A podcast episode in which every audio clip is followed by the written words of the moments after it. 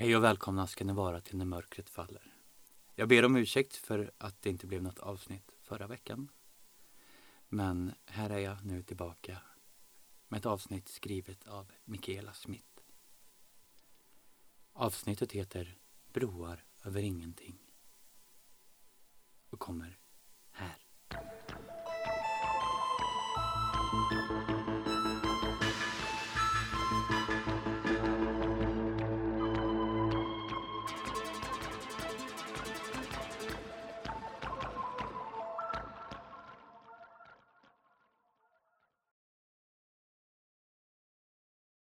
Jag är ganska säker på att nästan alla har sett dem. Oftast alldeles i utkanten av bebyggelsen och ofta helt utan begripligt syfte. Jag pratar förstås om broarna.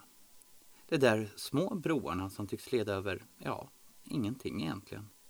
Inget vatten, ingen ravin, ibland en ytterst liten sänka så att man kan ana sig till att det en gång kanske, men bara kanske, kan ha runnit vatten där som det nu inte finns några som helst spår i övrigt efter.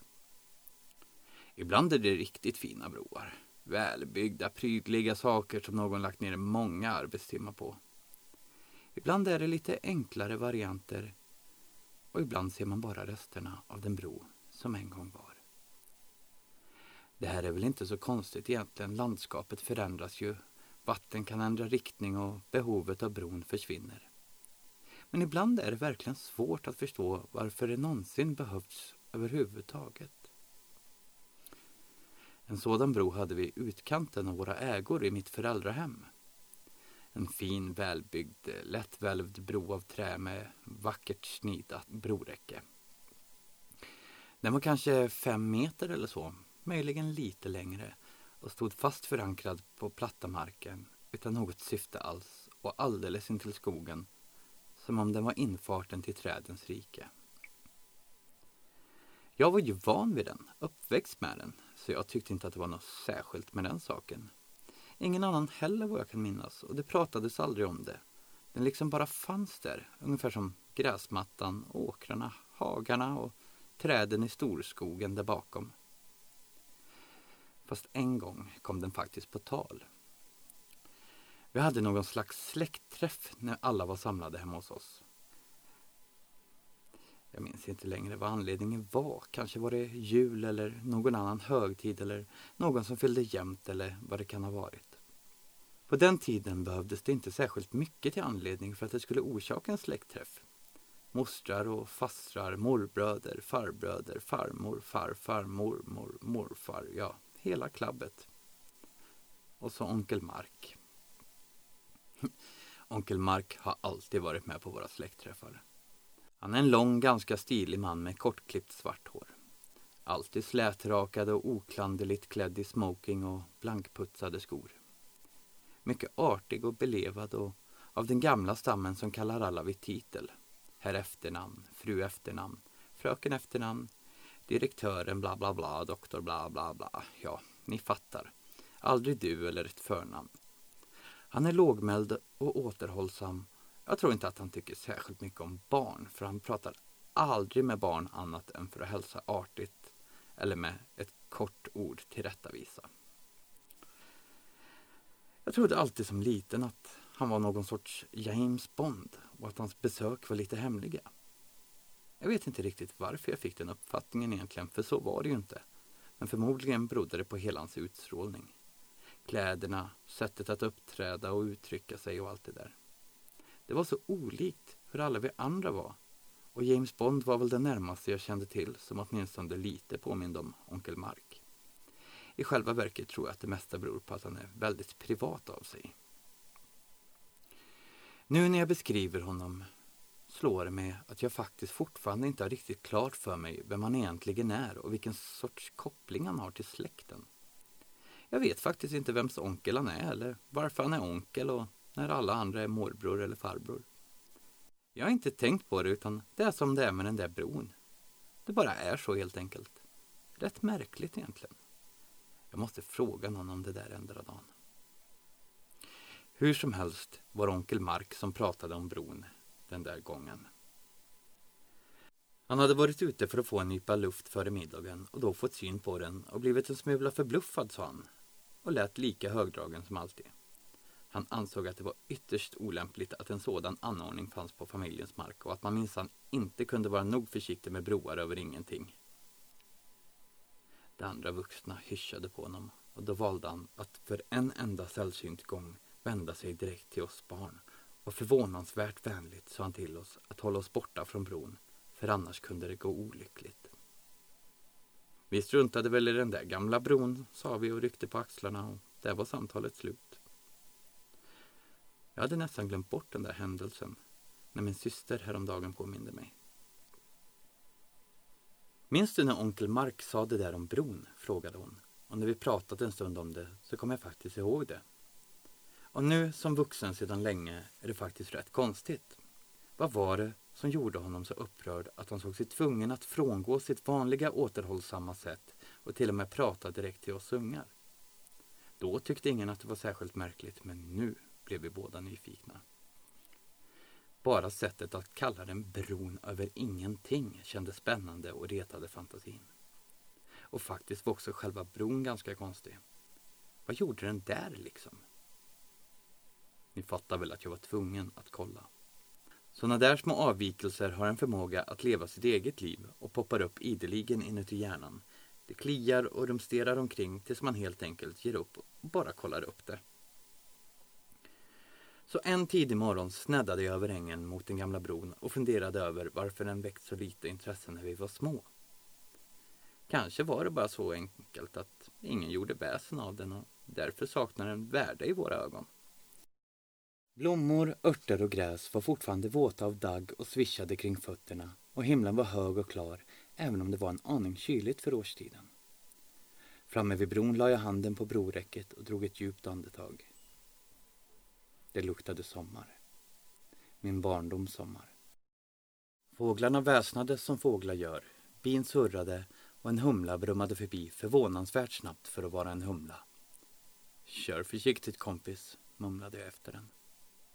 Så gick jag över bron. Så fort jag var över på andra sidan förändrades atmosfären helt. Med ett enda sista steg var det plötsligt ingen idyllisk sommarmorgon längre. Här var allt skog. Ett hemlighetsfullt, trolskt dunkel med dämpade ljud och det tycktes finnas liv överallt. Jag började gå inåt skogen. Tänk att jag aldrig upplevt skogen så här förr.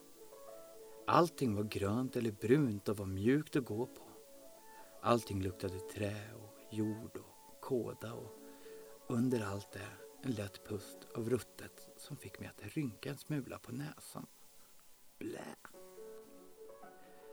Överallt prasslade det och rörde sig i ögonvrån. Under varje gran, bakom varje tall, sten, omkullfallet träd tycktes det sjuda av liv. Det prasslade, grenar knäcktes, stenar som rubbades i sitt läge. Jag stannade till och lyssnade lite mer noggrant och jag svär på att jag hörde tisseltassel och viskningar. Jag kunde inte urskilja några ord, men jag vet hur viskningar låter och det var det jag hörde. Inte vinden i trädet eller något annat sådant. För det vet jag också hur det låter. Det var viskningar.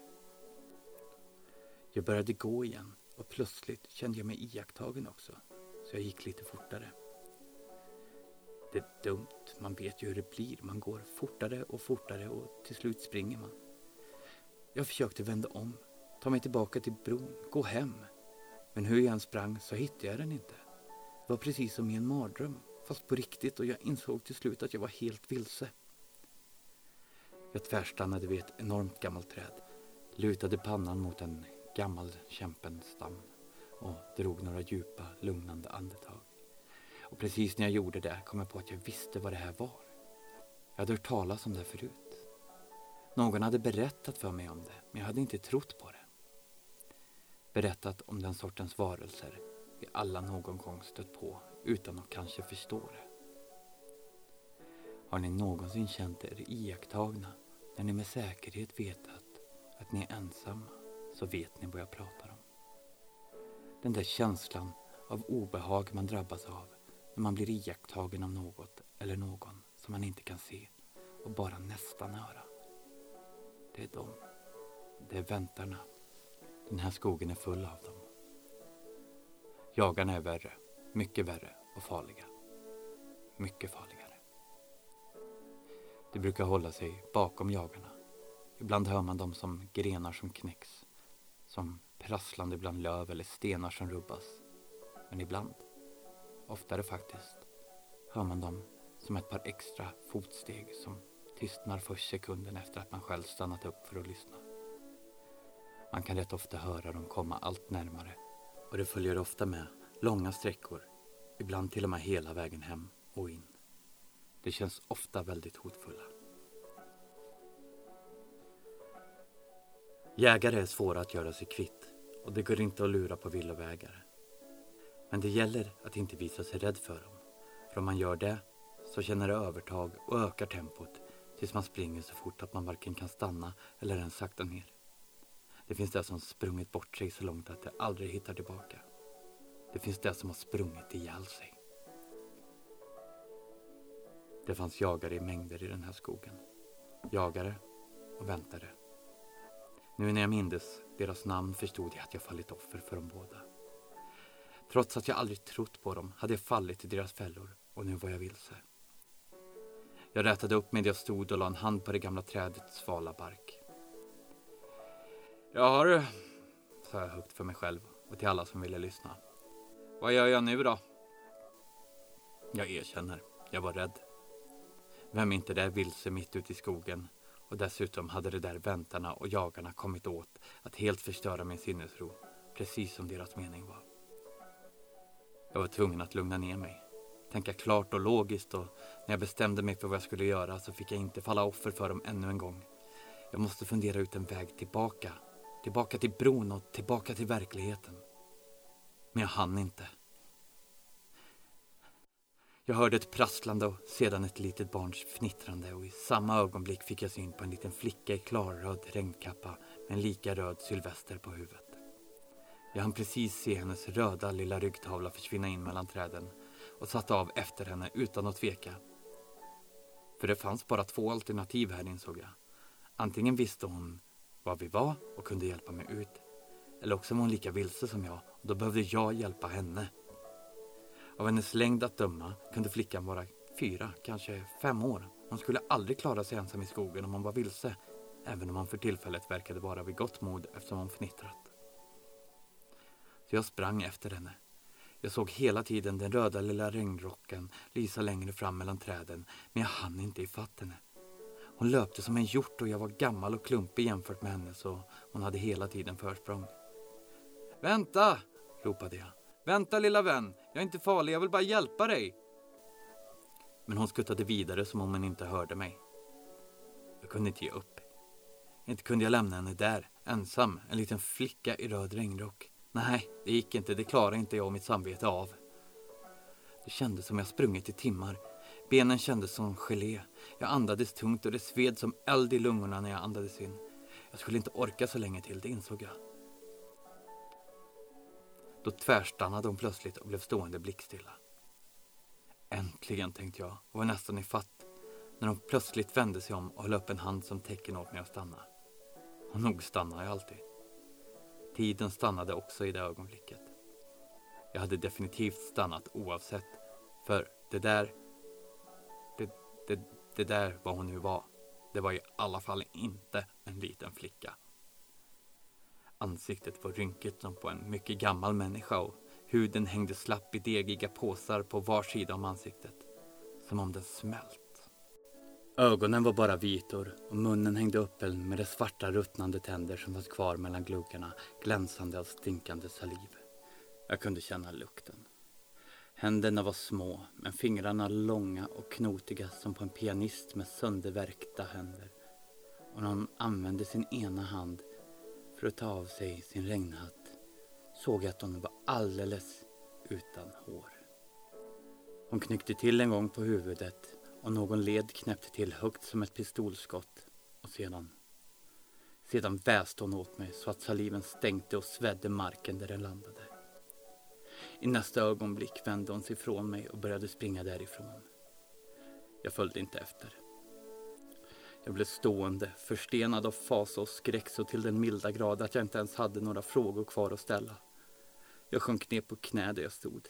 Jag orkade inte mer. Det var för mycket. För mycket.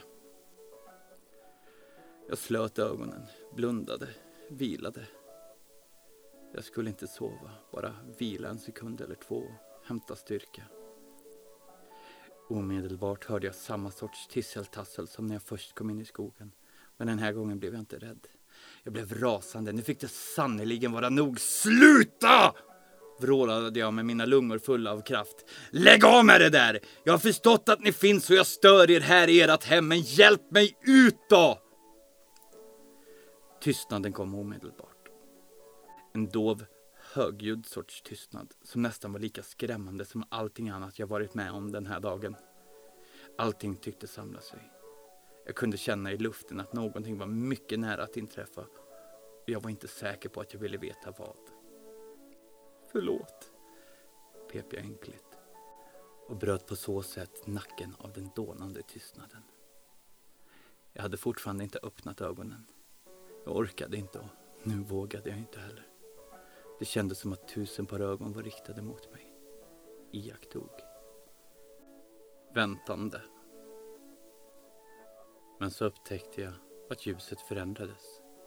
Blev skarpare där på andra sidan ögonlocken. Så till slut vågade jag försiktigt öppna ögonen och såg att solen brutit igenom. Jag vände mig mot den och det första jag såg var bron. Äntligen bron. Räddningen. Tack, snälla, sa jag högt och ödmjukt och traskade lydigt fram till och över den märkvärdiga gamla tingesten. Hemma. Jag är hemma. Och jag kommer aldrig mer att gå över den bron. Eller någon annan bro över ingenting heller för den delen. Onkel Mark hade rätt. Det är farligt.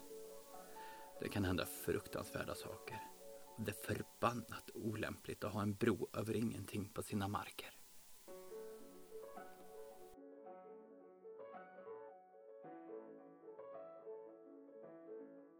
Det ni hörde var Broar över ingenting av Michaela Smith. Våran fantastiska före detta spökskrivare, numera ja, våran kära författare här på När mörkret faller.